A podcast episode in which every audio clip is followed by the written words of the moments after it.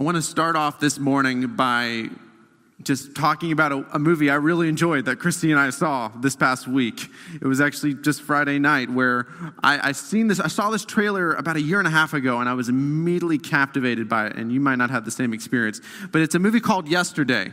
Has anyone seen the movie Yesterday? I love this movie. And I can't really explain all the reasons why, but uh, let me just give you the premise and try not to be too spoiler oriented if you want to see the movie. It's on Netflix right now.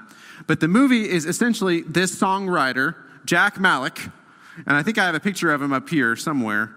Um, he might pop up there. Jack Malik. And so Jack is a failed, royally failed singer songwriter living in the UK royally failed. He, can't, he has not done well. For 10 years, he's been trying to make it, and he cannot do it. And then all of a sudden, this very strange thing happens where this unexplained blackout happens in the beginning of the movie. He gets hit by a bus, and then all of a sudden, he wakes up, and the whole world has never heard of the Beatles. They've never heard of the Beatles. And it's not just the Beatles, there's a couple other things. And he is just becomes a Google expert where he just searches every single thing. Is this still a thing? No, Beatles not a thing. Is this still a thing? Harry Potter's not a thing. Is this still a thing? Cigarettes are not a thing. Like there's a very, some very strange reality. Some sort of reality shifting thing happened. But the, the movie is written around this whole idea that the Beatles don't exist. And he is a singer songwriter that's been very shaped by the Beatles. In fact, he remembers all of them, he knows all the songs. And so, as someone who's completely failed, who's in the dumps, he doesn't know what to do, he decides, you know, why don't I just play these songs and see what happens? Why don't I just play these songs and see what happens? And so he starts to play the songs of the Beatles, the songs that have shaped him, the songs he loves. And at first, he's really thrown off because he says, this is this is just a new song I've been working on. What do you think about it? And people think people think, well, that's a really strange song. Why would you talk about a person named Jude? Or one of my favorite scenes in the movie is he's trying to show his parents. Um, he's trying. I have this new song I want to show you. Let it be. And he goes to show it, and then they interrupt him about ten times, and he just gives up. Like he, the whole, he's so thrown off and he actually gets frustrated and upset. Eventually he gets very popular. The whole world goes crazy because he remembers the Beatles songs and he's inwardly conflicted. But the moment in the movie that I found really interesting to connect with where I find ourselves this morning and this sermon series we're about to start is that he's so thrown off early on when he doesn't realize that nobody knows, that people don't know the songs. He gets to, how could you never heard, have heard Let It Be? You know, this is his discovery process of him realizing people don't know what the Beatles are. It's like, how do you not know? This is like the best song ever.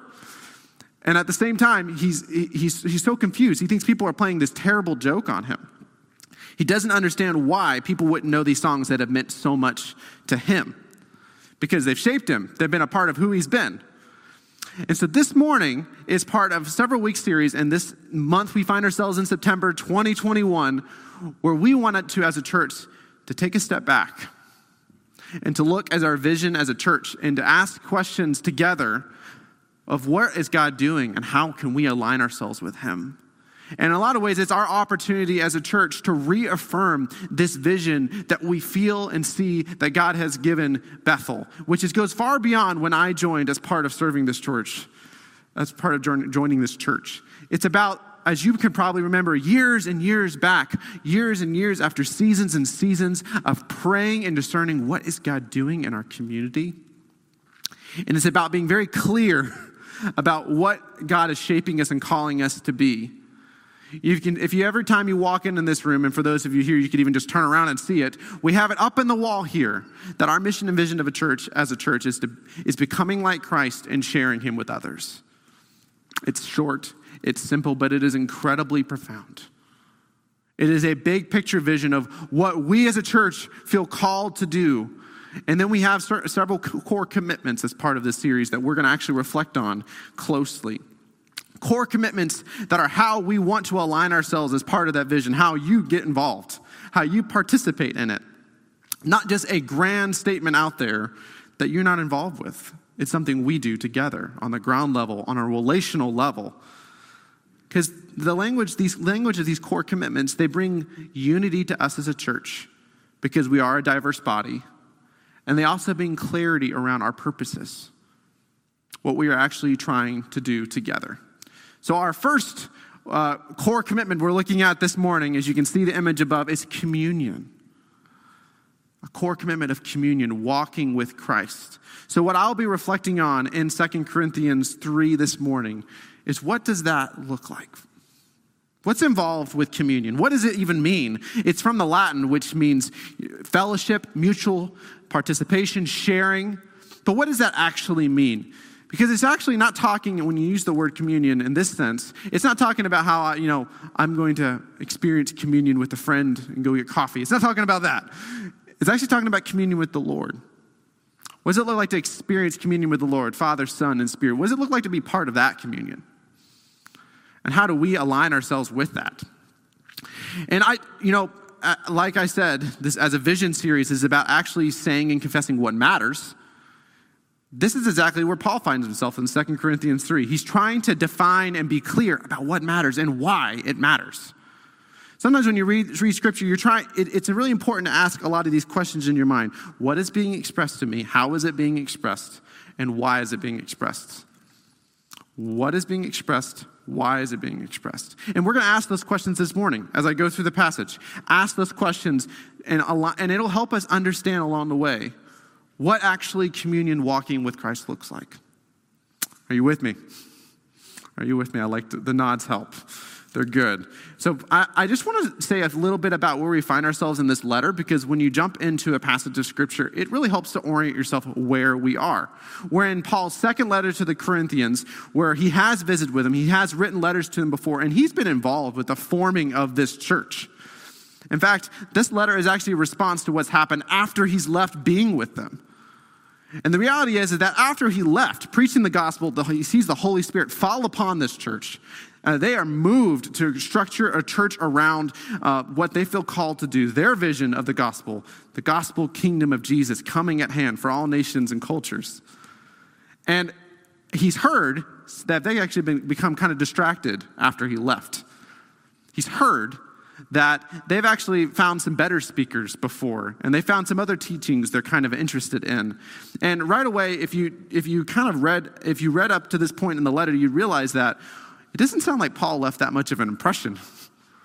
Because the point was that paul did, wouldn't have left much of an impression. Tradition tells us that paul was short that Paul um, was not this very eloquent speaker, maybe passionate, but he's not the kind of person that you would go out of your way to bring a friend to say, You need to see this person. He is not, everything that we know about Paul is not to say he's impressive, but that he is speaking the truth of the gospel and Christ is moving through what he is saying and teaching and writing. So they have been led astray. But Paul's boldness in the passage that Yari read for us in 2 Corinthians 3 is saying that a whole other thing is at hand and that they must orient themselves completely around this moment because it's part of their journey of becoming becoming like Christ, becoming like Christ through communion with the Lord. The first thing I want to look at is what is happening in this process of becoming. What is happening in this process of becoming? And you can look, I'm going to read from chapter 3, verse 12, 2 Corinthians 3, verse 12. Therefore, since we have such a hope, we are very bold. We are not like Moses, who put a veil over his face to prevent the Israelites from seeing the end of what was passing away. Hope, verse 12, hope. This is why he is speaking in this letter hope. But he connects this with a lot of assurance, assurance of hope, hope that's not fading away, a lot of hope that feels very strong. And it is because of the unfading glory of the gospel that the glory of the gospel, and I'll say a little bit more about glory because it helps to explain what glory is, but that this is not fading away by the good news of what Jesus talked about, what Jesus means for us today, that that is not fading away. And we might have past forms. The old covenant is what he's talking about here. The old covenant in the Old Testament, that that had its purpose and intention to proclaim and help us anticipate Jesus. But that is not what we cling to. We cling to the unfading glory of the new covenant whether you're in Paul's day, whether you're in 2021. The unfading glory of the old covenant. And so let me, I mentioned I would say glory. I think there are a lot of times when we read the Bible that it's really helpful to have a definition in your mind of what does this word mean? because glory is a word that I don't find if I went out in the day or I, I found I find good, good, definition, good definitions for, to be honest. So, what I would like to offer to you, glory, is the manifest presence of God, revealing his goodness and beauty. Glory is the manifest presence of God, revealing his glory and beauty. And I already used a word that I wouldn't use normally every day manifest. Just means made known. That God's presence is made known through goodness and beauty. And he does it through all kinds of ways. We experience God's glory in lots of ways. And in some way, through you, I experience God's glory and goodness. In some ways, I experience it through creation. We experience it through Scripture. But that is God's glory. The way in which He's making Himself known, to the extent to which He is making Himself known, then I also experience glory. And then in the scripture, scriptures, when you hear the heavens declare your glory, the heavens glorify your name, you know what that means? Is that means that the heavens, the earth, you, me, we are declaring, affirming, proclaiming the glory, the, the beauty and goodness of God. That we participate in the glorifying action. We affirm and acknowledge it. The reason I say this is because this undergirding theme in this section is all about glory. The glory is the presence of God. It is the goodness and pre- of, of, of God's presence that you, ha- I believe, have experienced in some way and will continue to experience. But the question is how we respond. Paul is bold here about the hope that he has because this glory in Christ is not fading, it is not going anywhere. That's the what. Remember, we're talking about the what here. The what of the process of becoming. It's the what. It is the glory that is happening. And the way he tries to reflect on this is by actually doing some commentary on something from the Old Testament. It's Exodus 34. If you know your Old Testament, Moses at one point goes up to Mount Sinai and experiences the glory and presence of God. It's right, right, right before he brings the Ten Commandments down. And even, you know, Moses in that place, he is, he's, he asked God to show me your glory, show me the face of your glory. And God tells him it's too much. If he actually witnessed and saw the face of God, he would die. But when Moses comes down from the mountain, all of a sudden, everyone that are the people of Israel, they see his face shining. His face is shining, it's glowing. And, and all of a sudden, it actually causes the people to fear him. And his face is shining because he's experienced the glory of the Lord. And he, they, as, as, he's speaking, he's telling the people what God has told him to say, but he actually puts a veil over because they can't handle it. He puts a veil over it so they can't handle it. And then over time, as things fade in Exodus 34, we find out that no, he, you know, he'll go into the tent of meeting, which was a set apart place as part of the camp, where he would experience the presence of God. And then the glow, it seems to us, based on what Exodus tells us, would come back a little bit again. And so the point that Paul makes by bringing this up in this chapter is to say that we aren't like Moses. That's the very first thing he says, that we aren't like Moses. Moses concealed what was happening. He attempted to hide the kind of glory that he had experienced or even to lessen the shock around the people around him. This is not a normal thing. And, you know, I'm not expecting anybody to be walk out glowing today, but if you do walk out glowing, I would love to know. I am curious. Um, the main difference is he points out between what Moses experienced and what followers of Jesus today experience when we experience the communion of the Lord, the presence of God, is the location. Exodus focuses on Moses' face, right? But the point that Paul is making is that no, this is actually all of who, all of us, all of us experience, when we experience all, when we experience God's presence, all of us encounters the glory of God and is changed. The Locations, the location's different. The duration is also different because, like I already said, over time, the glow would fade from Moses' face. Not so much the impact of the Holy Spirit on us. And what I mean by that is that that work, that imprint, that formation is eternal. And it is a lasting seal upon us, changing us forever. Let me read the next few verses here in verse 14. But their minds were made dull, for to this day the same veil remains when the old covenant is read. It has not been removed because only in Christ is it taken away. Even to this day, when Moses is read, a veil covers their hearts. And what it's speaking to is the fact that we don't have this separation between us and God, but something is, is, is happening within our hearts. We are closed off to the work of God in this world. We are closed off to the work of God in this world. And that in itself, in the analogy, is a veil. A veil that separates us from the glory and the presence of God. So then, that's the what. The glory of God has impacted the world, drawing people into communion with Him. But how do you experience that? How do you experience this process of becoming? How do you do that? Communion with the Lord. How do you experience that process? Well, the very first thing is the next verse, chapter, verse 16. It says this. But when anyone but whenever anyone turns to the Lord, the veil is taken away. Whenever anyone turns to the Lord, the veil is taken away. So when you turn before the Lord, you experience the, the presence of God. And that is one way in which this process happens.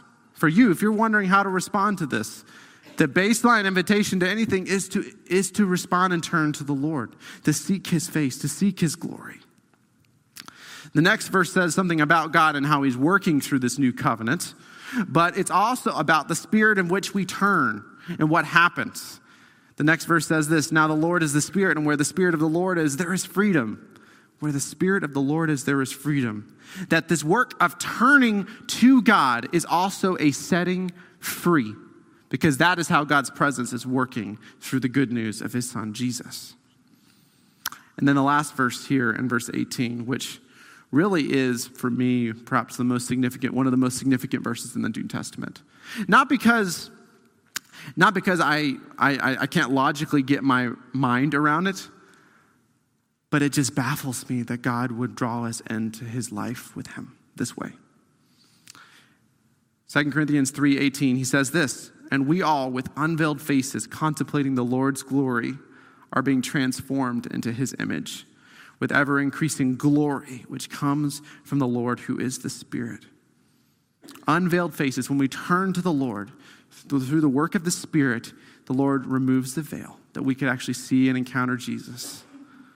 And then as we turn with unveiled faces, and the word in the NIV is contemplate, but I also would encourage you to have the word reflect in your mind. That as we turn and face the glory of God, no, it won't destroy us like it did Moses because something's different has happened in our hearts because of what Jesus accomplished on the cross. That when we turn to the Lord, that we start to not only be changed by the glory, but we reflect it. It changes who we are. A lasting transformation into the image with ever increasing glory. The image that we behold changes who we become. And some of the language here, this word, this Greek word here for contemplate and reflect, it has this idea of to show in a mirror. To show in a mirror, to make or to reflect or mirror. And so when we look in a mirror, this heart space of communion, we're not looking at ourselves. Like I'm not seeing myself with crooked glasses and however I did my hair this morning. I'm not seeing that, but I am seeing Jesus. The glory revealed in Jesus. And as I look at this every day, God is shaping me in light of who Jesus is. But I have to choose to look at that mirror. I know that's there every day. It's not just outside of my room or bedroom or down the hall. It's in every moment when I'm waking up making coffee, when I'm driving my kids to school or to work. It's in all these moments I have the opportunity to look at the mirror and behold Jesus. Who is Jesus to me in this moment? And how does that shape how I understand the rain, the change of plans with the park, the plans I have for food later today, whatever it is for you, whatever might be going on in your mind. In all these moments, I have an opportunity to say, how does Jesus shape this moment? How does communion with Jesus shape this moment? Because we all are being transformed by it when we behold Jesus. So, the what is the glory at work in the, in the world. But the how is all these different features I just explained turning to the Lord, that spirit of freedom, removing the veil. And then as we behold Jesus, then we behold the glory of the Lord, which transforms us from one degree of glory to the next from one degree of glory to the next. It's not, I mean, part of this, notice the action of that language, the verb. If you are a grammar whiz, that's great. But notice that we don't bring about that action. Yes, I talked about choosing to look at the mirror, but that action, we are actually the object of the action. That it is God's Spirit at work and changing us and transforming us, because we are being transformed into His image. Not that we transform ourselves. Not that this is a act of you just making yourself a better person or willing yourself to a better life. The action is simple and direct and clear. And what it says to you and I, behold Christ, which was in some of the songs we sang this morning. Behold Christ, behold Jesus. This is how this process of becoming looks communion, walking with Jesus, beholding and walking with Jesus. Maybe you've had this in your mind this whole time, thinking, what is communion like? Well, if I could help you know anything, don't get stuck on the word. Today's about walking with Jesus. It is about these acts and choices that lead to this direction. But the last question I want to ask before I go a little further in that is not the what, it's not the how, it's the why. It's the why this matters in your heart. Because we all start in these places of hardened hearts, of veiled lives and existences apart from God. And He calls out of us, He removes the veil. He takes us into His tent of meeting, He takes us into the glory of His presence. Why does this matter so much? Why would we put on the back of our sanctuary becoming like Christ?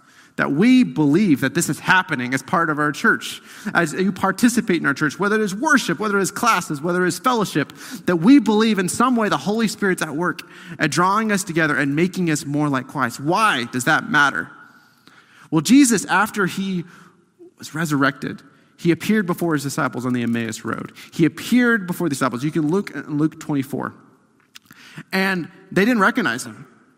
And as he's walking along with them, walking with them, he begins to explain and tell them all the scriptures were talking about me. All the scriptures are anticipating my coming, the promise of my coming, and the victory of my coming. And one of the way, things he says in this is it's Luke 24 45. Then he opened their minds. He opened their minds so they could understand the scriptures. Why does this matter? Because it's leading to what 1 John 3 2 says. Dear friends, now, after our minds have been opened, we are children of God, and what we will be has not yet been made known. But we know that when Christ appears, we shall be like him, for he shall see, we shall see him as he, as he is. We shall be like him, for we shall see him as he is. So, you, if you are a follower of Jesus, if you believe he conquered the grave for you, he rose to death, a new life for you. You are a new tent of meeting where freedom is available to you apart from a veil. And that God has opened your eyes to the mystery of Jesus and the glory of his presence at work here. And maybe you don't feel like you are an incredibly spiritual person, your faith, maybe you don't experience it as this supernatural thing. But God is at work in your life through the normal, everyday experiences. And that is the glory shining through. That is the mirror before you saying, I see Jesus in this moment. I'm walking with Jesus in this moment. That that can be experienced at any point in time. And that is his way of preparing you to be like him in the day that Christ returns. Why does this matter? Is because we are being shaped into the people God has always meant us to be. Sin has wrecked our hearts, it's wrecked our lives, it's wrecking our world. And the gospel and the good news is drawing us out of that darkness, preparing us in this way. The perfect human who came before us and showed us a life of grace. He set before us, and he didn't just set us a good example, he changed our hearts through the Spirit. So if we can behold what he's doing, we're being taken forward into what God has planned for us. So now it would be appropriate for me to at least acknowledge that while this makes sense, that is the what, this is the how, this is the why. You might be wondering, how do you do it? How does that look like? What does it look like to do? If you go on our website, you'll see some of these examples I'm about to say. But this is a section of our core commitments, communion walking with Christ, where we talk about reading scripture, where we talk about prayer, where we talk about spiritual disciplines, that these are what I like to language I like to use, these are habits of grace. These are grace that we build into the rhythms of our lives that actually shape who we are and actually draw us into this journey of being transformed from one degree of glory to the next. As it says in Colossians 2 6 and 7 that Jari read for us. So then, just as you received Christ as Lord, continue to live your lives in Him, rooted and built up in Him, strengthened in the faith that you were taught, overflowing with thankfulness. And so, I, you know, this is not a place where I'm going to say what you should do or shouldn't do. But I would encourage you to look at the habits you have in place. What are the habits of grace you have in place? The way in which you read scripture, or has it been a minute? What does it look like to read the Bible and maybe to acknowledge that maybe this is hard? People, I talk to people who read the Bible and, and it, some is very comes easy, and for some it's very hard. This is a foreign book of a different world that speaks into our world. It takes work to meditate and reflect and hear the truth, and we need the Spirit to open our minds. But what does it look like to read the Bible for you? Is that an everyday thing? Is it a once a week thing? The other thing I would say is, what does your prayer life look like? How do you relate to God in prayer?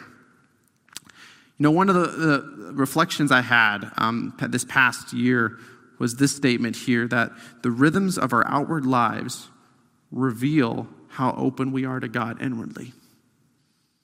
The rhythms of our outward lives reveal how open to God we are inwardly. So it's not to say your life, your, your walk with Jesus needs to look like the next person, but what does it say about how open you are to God? How honest are you with God in prayer? So much of this work of beholding Christ takes you into an authenticity and an intimacy with the Lord through prayer that is uncomfortable for everyone. Because if you're willing to go there, you're going to be vulnerable to the Lord who sees you. And yes, He knows everything about you, but that doesn't make it easy. It actually makes it much harder. Especially when you go in season and out of season. You have some seasons that feel so strong and so good, and other seasons that feel very difficult. They feel dry, they feel weary. How do your outward rhythms reflect your inward life with Jesus? Because the truth is that God wants to be with us and for us. And so, this journey of becoming like Christ and sharing Him with others, it involves communion, walking with Jesus. That's not an optional part of it. We can't actually become like Christ if we don't spend time with Him together or find a way to be present to Him, because it's less about just reading your Bible every day and more what it looks like to stare in a mirror, whether it's with the, whether you're in a conversation with a friend or whether you have the, God, the Bible open to you. It's about actually being open to a transformation happening in your heart. I'm going to invite our worship team to come up to help lead us in worship and to respond to what this means. But part of it is that God wants to be with you, that this journey is not something that He wants for you to be completely alone, that walking with Jesus leads to becoming who He's always meant for you to be, who He's always seen you as, and who you really are. I'd like to read a quote uh, from Henri Nouwen, who I'm such a big fan of. Um, so hear this quote just as a way of just hearing what it likes, what it, what it might seem like to go through the intimacy and connection of prayer, of being present to God and His glory. He says this in the way of heart, the way of the heart. As we come to realize it is not we who live, but Christ in us, that He is our true self we can slowly let our compulsions melt away and begin to experience the freedom of the children of God. When we realize that when we're in Christ, we become our true selves. We do a lot of things out of our false selves of reacting, being scared, actually being angry with people. But what does it like to be, look like to go before the Lord and be your true self? For God to see who you really are, and for you to be loved because God loves you. Please pray with me. Um, Lord, this is a calling uh, for people who, who've been following you for a long time, but also for people who perhaps don't even feel like they really know you that well. That when we hear those words become like Christ, what you're saying is that you see us individually and that you love us and that you want to be with us but we cannot be part of that journey without surrendering who we think our life should be or what we think life should be about because we often act as kings and rulers of our own lives and want to control everything. And then, Lord, instead you say, let go. May I increase and you decrease. But, Lord, in truth, we cannot let go without knowing that you'll catch us with your love, and you do catch us.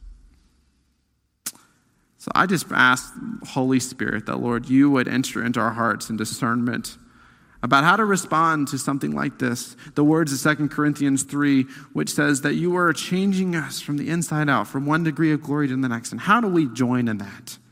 How do we join in that? And it is by being open and honest and real with you in prayer in quiet moments. The Lord, help us to know how to do that. Give all the space that we need to do that. And let us to seize those moments that we might become more like you and share you with others. It's in the name of Jesus I pray. Amen.